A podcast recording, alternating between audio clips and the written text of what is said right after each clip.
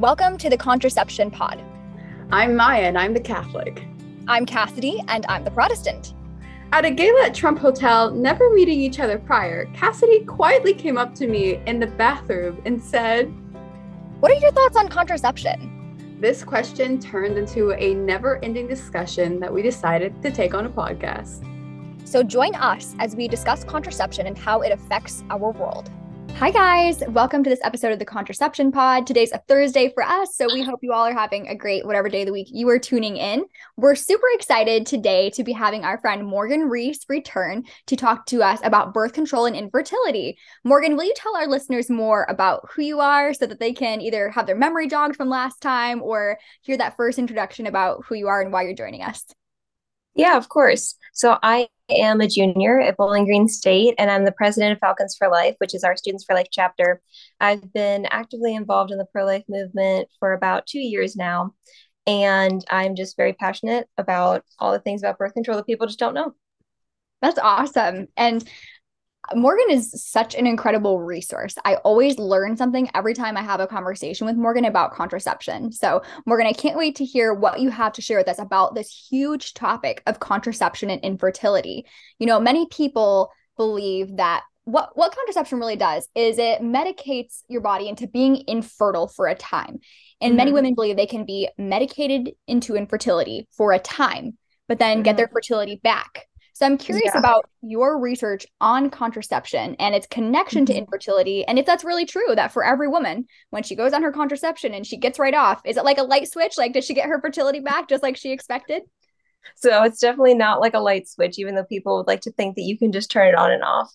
Um, so the main mechanism in birth control is to shut down ovulation because if there's no egg then there's nothing to be fertilized even if there were to be you know sperm looking for an egg if there's no egg there then it can't be fertilized so um, one of the things about birth control is that it can cause a form of PCOS. So there are four types of PCOS. And for those of you that don't know, PCOS is polycystic ovarian syndrome. Um, so there are four types there's insulin resistant, there's post pill, there's inflammatory, and there's adrenal. So what's really ironic is that sometimes women are put on birth control for PCOS, not knowing that it literally causes a form of PCOS. Um, granted, the post pill form is only temporary, but it can last up to two years, which is quite a long time, especially when you're trying to like have babies before you're too old. Like, you know, two years is a lot of time. Um, it can also cause spontaneous ovarian cysts, which is a little bit different than PCOS. So PCOS is when you have like chronic ovarian cysts, they're always there, always interfering with ovulation, which is why women with PCOS only get a period like once every three months or so because the cysts suppress ovulation. Um, but when you have a spontaneous ovarian cyst, that also interferes with ovulation, just not quite as frequent. Um, and then another huge thing that Dr. Jolene Brighten talks about a lot, she's the author of Beyond the Pill, and she's super famous on Instagram. She talks about all the nutrient deficiencies that are caused with the pill. So, like, I have a list of some of the vitamins and minerals that are depleted. So, it's particularly vitamins B2, B6, B12, C, E, and folate, magnesium, zinc, selenium, um, coenzyme Q10, and tryptophan um, which is needed in the brain. So all of these are depleted by hormonal birth control. And you need these for various reasons. So, like magnesium is critical for proper estrogen metabolism. And so, when you don't have that, you're going to start to get estrogen dominance, which we'll get into more later how that cancels out progesterone, which is needed for fertility. Um, and then the B vitamins are needed for like, eliminating PMS and PMDD. PMDD is premenstrual dysphoric disorder. Um, is also needed for eliminating anxiety, estrogen dominance. Once again, that comes up a lot. Um, and also for bringing back libido. And then also vitamin C is necessary for your immune health, progesterone production, eye health, brain health, adrenal hormones, connective tissue growth, young, healthy skin. And so there's just this long list of um, nutrients that are needed that are just being depleted by birth control. Wow. That's so shocking. Women mm-hmm. not know that about contraception mm-hmm. that when they go on a hormonal form of birth control that it's impacting so much of their nutrients in their body mm-hmm. that they're mm-hmm. able to take in. Um, and also, when I was listening to the list of nutrients you were naming, several of those have to do with mood. Mm-hmm. So, for example, vitamin B12 um, has to do with depression. Personally, I have depression, so I take vitamin B12 to help reduce my depression. So it's mm-hmm. interesting that the contraceptive pill can actually cause women to become significantly more depressed, even possibly mm-hmm. suicidal. Mm-hmm. And it kind of makes sense when you listen to the type of nutrient depletion it causes, why that might happen. Mm-hmm. mm-hmm.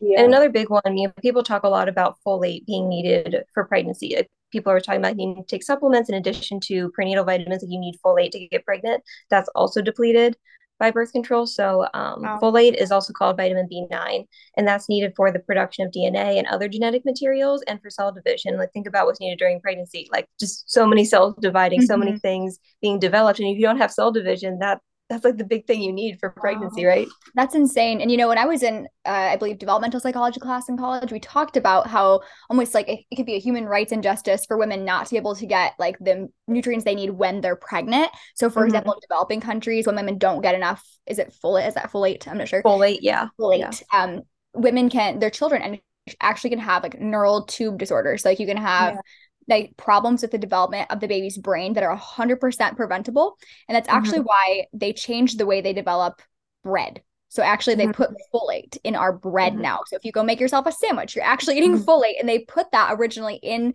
um, processed bread because they knew that mm-hmm. women were not getting enough of that and that was causing these neural tube disorders in babies in the womb so it's amazing that when you take that contraceptive pill and if you get off and you get pregnant quickly you know you could be you know your your body may not be able to provide the folate your child needs to have good healthy neurodevelopment it sounds like.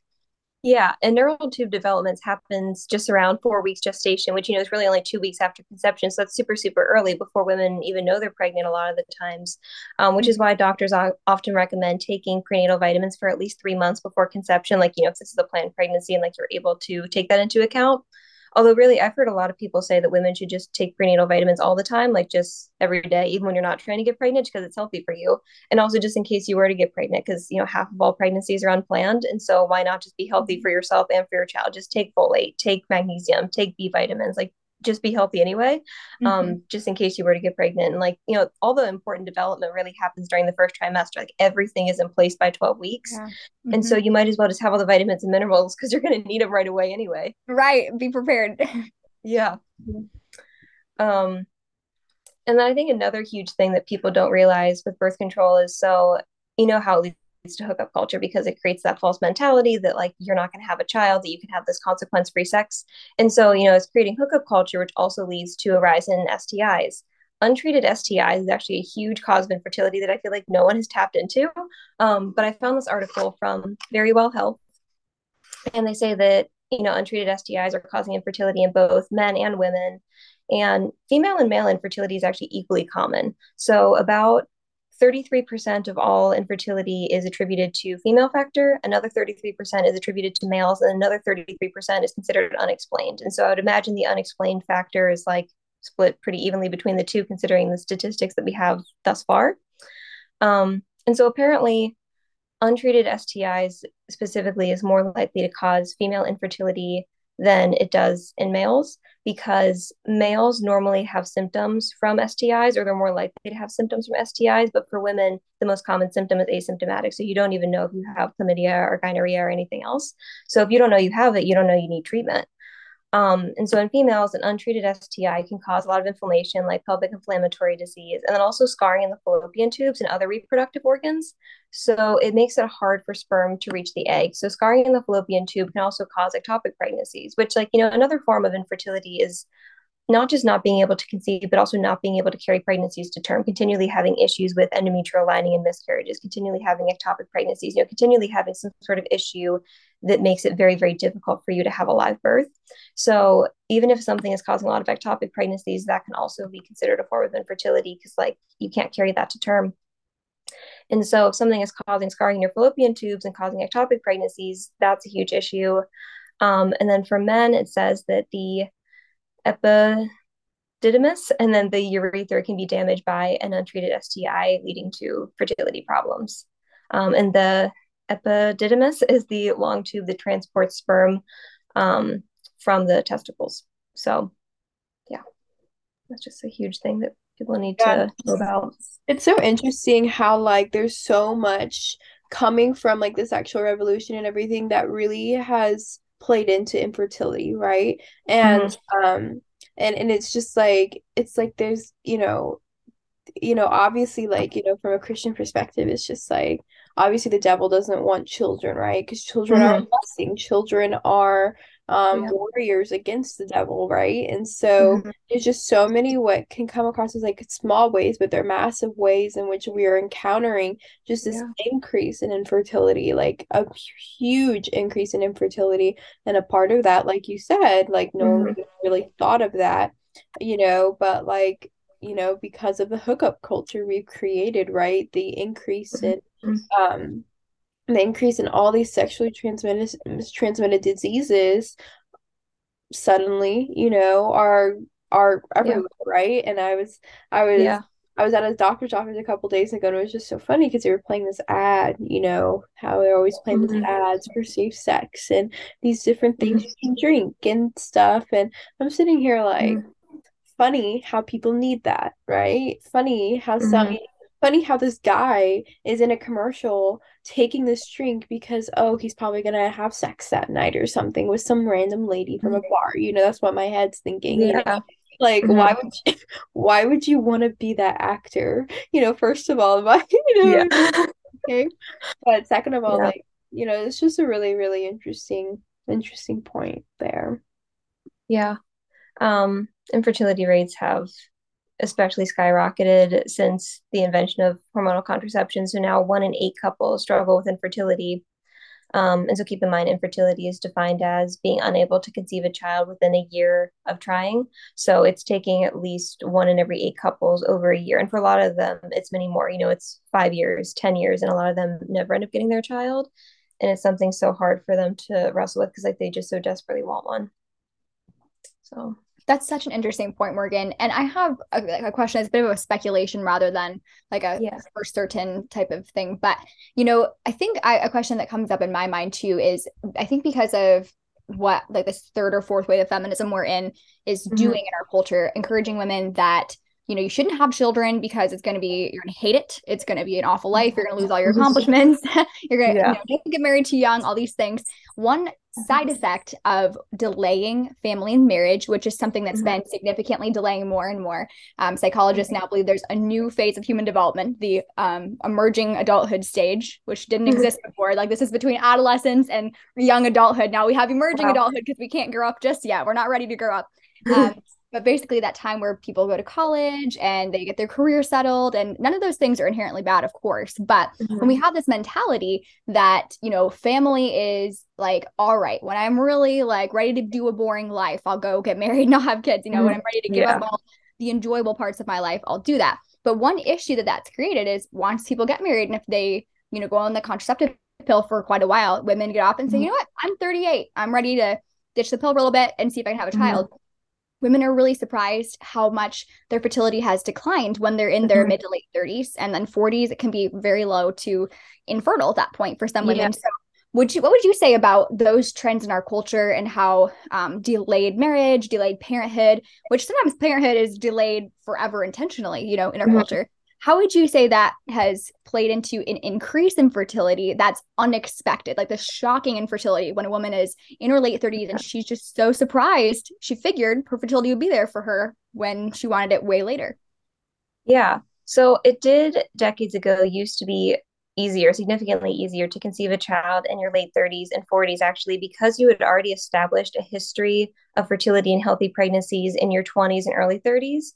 So if you've already had like, you know, seven kids between the ages like 20 and 35, you actually do have a pretty significant chance of being able to conceive in your late 30s or even 40s because you've actually been like actively using your your ovaries you've been actively using your um, uterus to produce children, healthy children, time and time again throughout your lifetime. And so your body's just used to that at that point. Your uterine muscles are used to it. Your ab muscles are used to growing a human being and having to expand. Your mm-hmm. ovaries are used to being able to function the way they're supposed to. And so if you've been taking care of it your whole life, you've been stewarding that creation your whole life, it's going to be pretty easy to continue with that. In the same way, you know, if you've been building up big muscles your whole life, it's going to be pretty easy to continue it. You're just used to it at that point. Your body's used to it at that point. Um, but if you continually suppress something, you're not going to get it back later. It's just like, you know, if you continually bleach your hair, your hair is not just going to grow right back. It's going to be really dead. You're going to have a lot of dead ends. Um, mm-hmm. If you like, pluck the heck out of your eyebrows for 10 years, they're not going to grow right back. Like eventually you're mm-hmm. just going to get, you're going to be stuck with them forever like that. And so if you do have a lot of children early in life, then yeah, you could actually have children in your later 30s and 40s because like you didn't suppress anything, you were actively using what you were supposed to. Um, but if you wait too long and you've been suppressing it, then your chances are really, really slim at that point.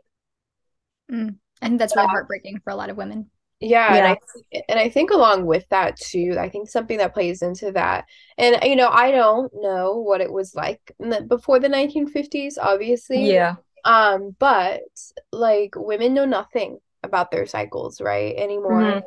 Very, you know, there is a very niche group of women I feel like that do know a little bit more about their cycles, and I do think that niche yeah. is growing. Um, mm-hmm. but but the sad reality is it's not taught in your schools you're not you know mm-hmm. sexual education you know you're whatever that edu- you know educating any woman about her body it is there, there doesn't seem to be really any education going on there it's more of you know like from what i've heard i didn't go to public mm-hmm. school from what i've heard it's really yeah. just like here's how this works let's scare you with the really scary uh, labor video or something mm-hmm. and here's a condom so you don't have a child you know like you know like oh you know and or you know or encouraging the pill or something it's not like a woman is being taught her value right it's not like mm-hmm. a woman being taught the value of her fertility the value of what it means to be a woman right mm-hmm. um and then a, a lady from age 13 12 13 by everybody is being told that the most important part of her the thing that makes her so like you know is, that is just a beautiful part of her i'm not saying oh that just makes you you know i'm not saying your fertility is what makes you beautiful but mm-hmm. a beautiful part of you a part that shows the the very sign of your health as a woman you're being told mm-hmm. from 12 to 13 that it needs to be shut down that it's mm-hmm. not valued that it's small that it's tiny. And so not only are you telling women that the very sign of her health, the very sign of her being a healthy, beautiful, and joyful individual is wrong mm-hmm. and that it should be shut down, you're, you know, you're you're telling her, you're telling the woman that she's not important. You're telling her that mm-hmm. she shouldn't be valued, that no one should take a moment of time and actually go through what's actually going on with her, that no one should take a moment of time and and, and sit with her and talk her through her cycle, to talk her through yeah. what a sign what the sign of health is for her, right? And so then mm-hmm. a woman doesn't appreciate what it is to be a woman. She doesn't appreciate her monthly period and she hates mm-hmm that one sign of the beauty of womanhood that she gets every single month and she shuts it down. So now we have a mm-hmm. slew of not only women not understanding their fertility, but now women don't understand their value. And now we're at a point in culture where we don't know what a woman is because of that mm-hmm. very reason. And so we've seen that over time and it mm-hmm. plays right into fertility and infertility and everything. If a woman doesn't mm-hmm. understand mm-hmm. how to support her cycle, how to support her own health, when she's been lied to on what health really is, or what a sign of health is. You know, I feel like so many women think it's a sign of health not to have their period anymore than it is mm-hmm. to actually have yeah. their period. And so by the time they are 38, and they try to get off the pill, not only now does it not grow back, but they don't know how to get it back. They don't know how to yeah. support their help anyway whatsoever. And so that's just such a that's such a real it's a real issue that we're dealing with. And that's why, you know, we have a podcast. Um and mm-hmm. just to jump back in a little bit more to some of your so uh, you know talking about the pill and infertility morgan mm-hmm. um yeah I have a little question. Um, does birth con- do you think, or maybe you have facts or anything? Yeah. Birth control affect women who aren't on it to be infertile as well? Oh yeah, for sure. So when women are on birth control and you know there's synthetic estrogen in that and there is progestin in that which is synthetic progesterone and synthetic progesterone or progestin um, does not help you be more fertile it only helps you be more infertile which is why you know they put it in birth control um, you excrete those hormones in your urine and then those hormones go into our water supply we all drank it um, men and women actually so now you are drinking small amounts of synthetic estrogen and progestin and that is only shutting down ovulation or making it more difficult for you to ovulate. It's not like you're like full on on birth control or something like that. Um, but it messes with your body's own production of its own estrogen and progestin or progesterone. And so, what you need is primarily estrogen during your follicular phase, which is the pre ovulatory phase. And then you need primarily progesterone during the luteal phase, which is the post ovulatory phase. And so, if you have way too much estrogen, that is going to start canceling out your progesterone. It's going to start lengthening your follicular phase, like that pre ovulatory time. It's going to keep pushing ovulation back and back. So, you're going to have a longer and longer follicular phase the more estrogen you have in your body, and then a shorter and shorter luteal phase the less progesterone you have as a result of that. And so if you're ovulating way too close to when your period starts, like you might be able to conceive, but then that baby can't implant because you start your period way too soon. So it takes about five to 10 days for an implantation to really secure itself, for the embryo to really secure itself in the endometrium. And so, like, let's say you have a 25 day cycle. If you now have a super long follicular phase at 20 days, and then you ovulate, you know, on day 20, then you only have five days to secure that implantation for the embryo to really secure itself into the endometrium. And so if that's the case, you've only got a five day luteal phase. That's really short. Um, and you know, you could um, secure that implantation within five days, but a lot of times it takes up to 10 days for it to like really secure itself in there. So you could very easily be experiencing pre implantation miscarriages and not even know it because you know at that stage the baby's like the size of a grain of sand. You wouldn't be able to see it even. Um, so yeah, because of all those hormones in the water, that we're drinking every day, men and women. Um, it's pushing back our luteal phase, lengthening our follicular phases, pushing back ovulation. We now have lots of pre-implantation miscarriages that are happening and just overall estrogen dominance that makes it harder to ovulate to begin with. Yeah. So yeah, that's kind of a lot. Um, yeah. but- oh, it's a it's a real real issue and it's a sad. It's a sad issue. So sad. It's one thing when a woman is like, I want that in my body. I know it's a risk. Yeah. I know I might have a stroke, but I'm going to take it anyway. when us ladies are like, I do not want hormonal contraception in my body, but we drink water.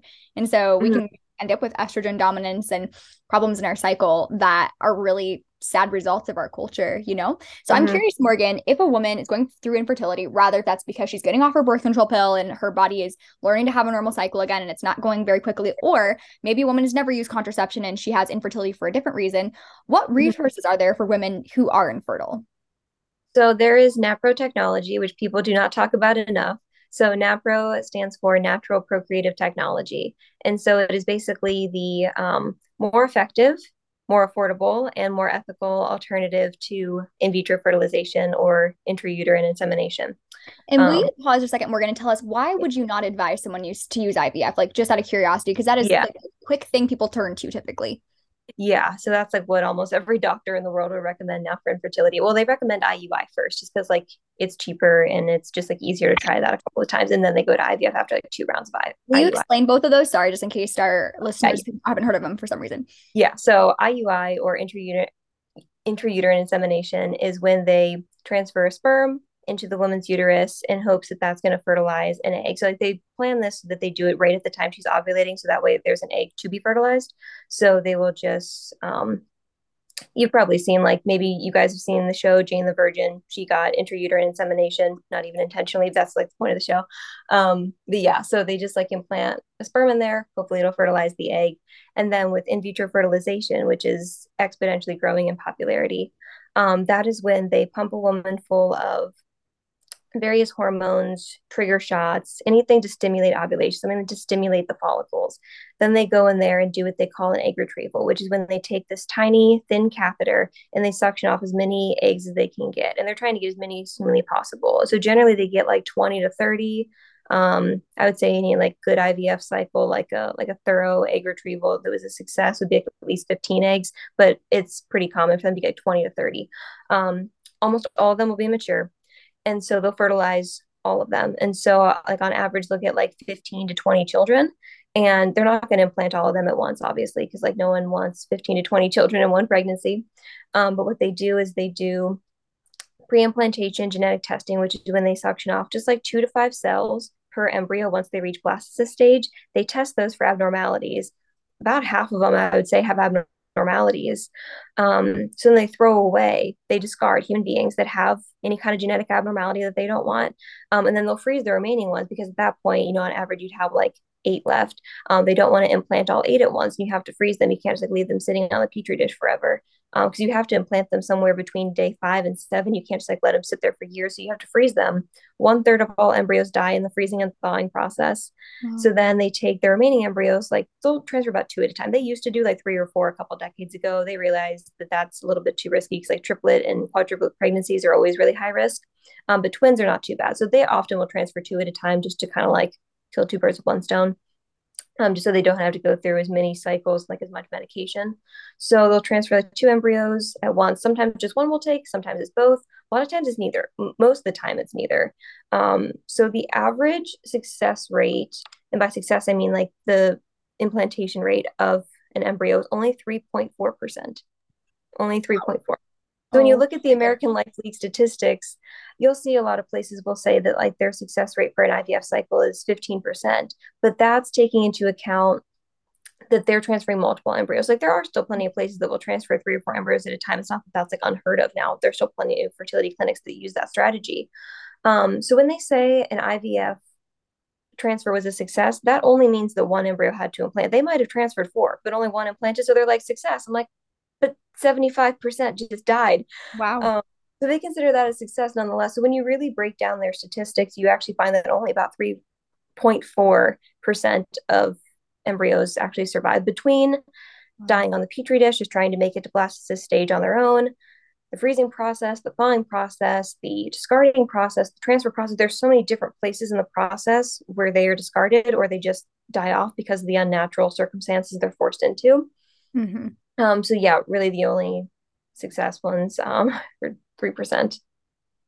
Wow, heartbreaking.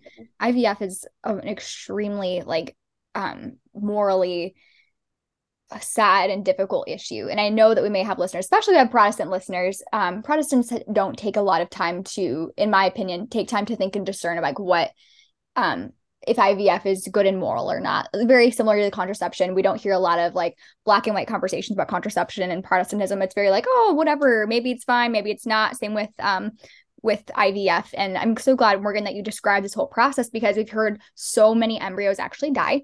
Many. Some die naturally, some die because they are purposefully killed in IVF clinics, either be through being thrown away, or I was in an I'm physiology class in college and my professor was urging all of us if you one day do IVF, make sure to donate your extra embryos to science, which will also kill them.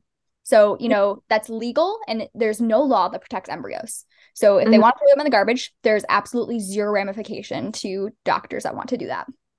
Yeah. And it's very weird the way some state laws work with that. It's like there are some state laws that are against uh, donating embryos to science, but they let you just discard them. And I'm like, but if you donate them to science, you you kill them either way. I don't really get what the difference is. Like exactly because like what you science or you just straight up throw them in the trash. Either way, they're dying. So what does it really matter? So yeah, some state laws are weird about that. Um, it's also just heartbreaking how many times you'll hear Republicans speak against embryonic stem cell research, but not IVF as a whole, even though the entirety of IVF is really just as deadly as specifically embryonic stem cell research, because either way they're dying. What does it really matter what we do with the embryos after they're dead, whether they're in the trash or used for experimentation? They're dead either way. Wow. It's so heartbreaking. I wow, I think we'll have to have you come back and talk about with us about IVF for a whole episode because I think it's a very yeah. important issue. What would you say, kind of going in back into like NAPRO? How can women, if they don't want to go through this, they've heard you talk about, oh my goodness, like wow, I, don't want you know ninety seven percent of my embryos to die in mm-hmm. an IVF cycle. so, how what are the other options? Do I only have the option to go to this morally concerning like process of IVF where 97% of the children who are conceived of my own might just die? Or is there anything else I can do about my infertility? Yeah. So in the 1960s, Dr. Hilgers developed this thing called NAPRO technology off of Creighton. Creighton is a type of natural family planning. So there are a few different types of natural family planning, but specifically Creighton charts would be the most helpful if you're going to pursue NAPRO technology. Like they could use like Marquette charts or Symptothermal or something, but it would be most helpful if you use Creighton because it was just developed off of Creighton. And so they can catch progesterone deficiencies. That's a super, super common thing. I feel like that's the like the leading cause of infertility that they catch all the time. It's a fairly easy thing to catch because they'll just see, oh, you have a really long follicular phase and a really short luteal phase. You probably have a progesterone deficiency. Let, let us test your levels with a full hormone panel and we can see all your levels and chances are you're going to have a progesterone deficiency. And so you can get um, supplements to take for that. You can get injections. Um, and they sometimes will give you these supplements or injections before pregnancy, during pregnancy, whenever, because like it's helpful all the time. You need progesterone just all the time. Um, you can also do vaginal suppositories for progesterone as well. So there are a lot of different options the supplements, the suppositories, and the injections. Another thing is because PCOS is pretty common, they have this thing called a ovarian wedge resection, which is where they cut out a little slice of your ovary, kind of like a pizza slice, and they will stitch it back up. So they'll cut out like the most infected part that has like all the chronic cysts on it. So they'll cut that part out, stitch it back up, and actually 60% of all women who have an ovarian wedge resection will conceive within the next year, which is way higher than IVF success rate. So, like on average, an IVF cycle only has a success rate of about 15%.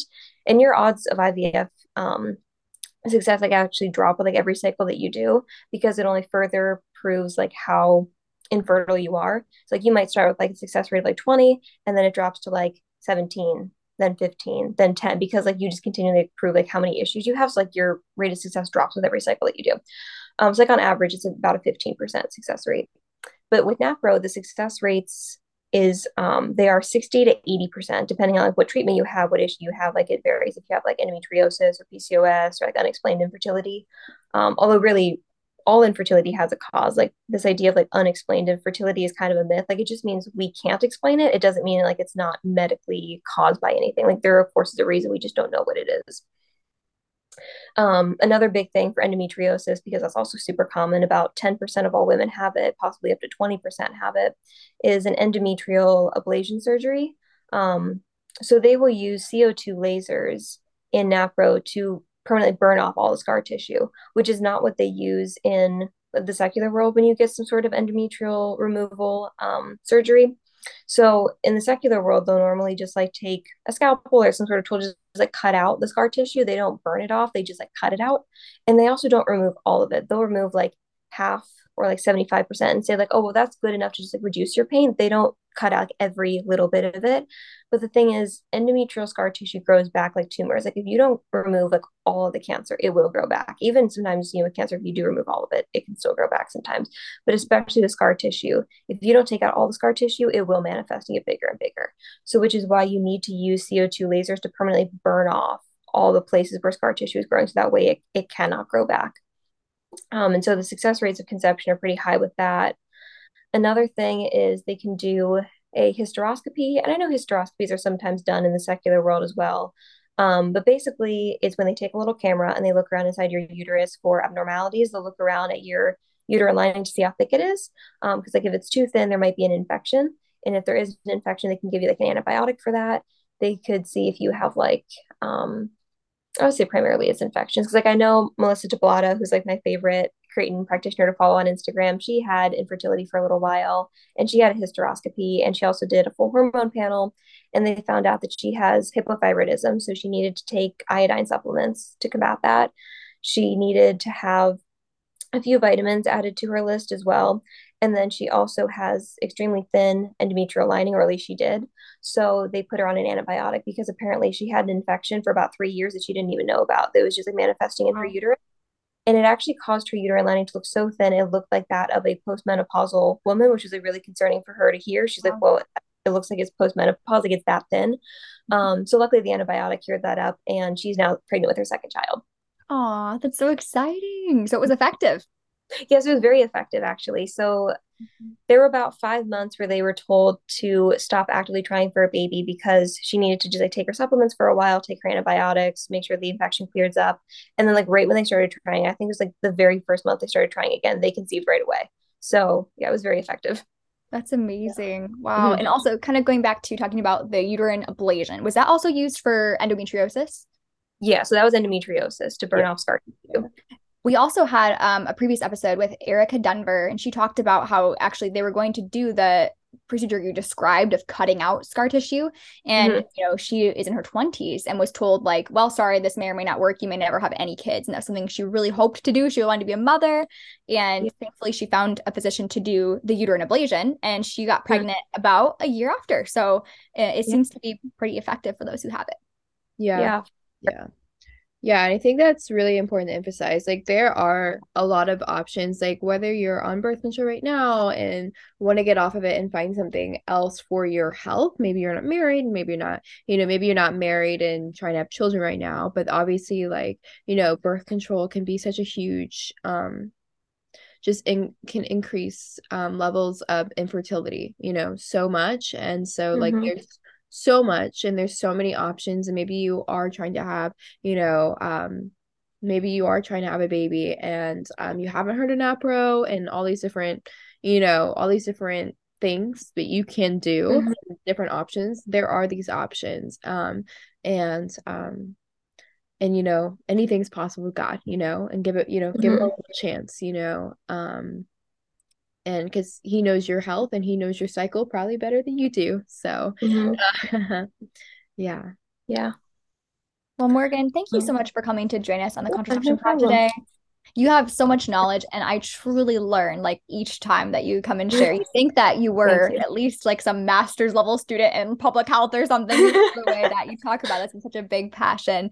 Um, so thank yeah. you for sharing that with us and no for being problem. willing to give so much hope to our listeners who might be yeah. experiencing infertility who might be on the birth control pill and maybe really fed up with it and ready for a change. Um, i think your words give a lot of hope. So thank you for coming.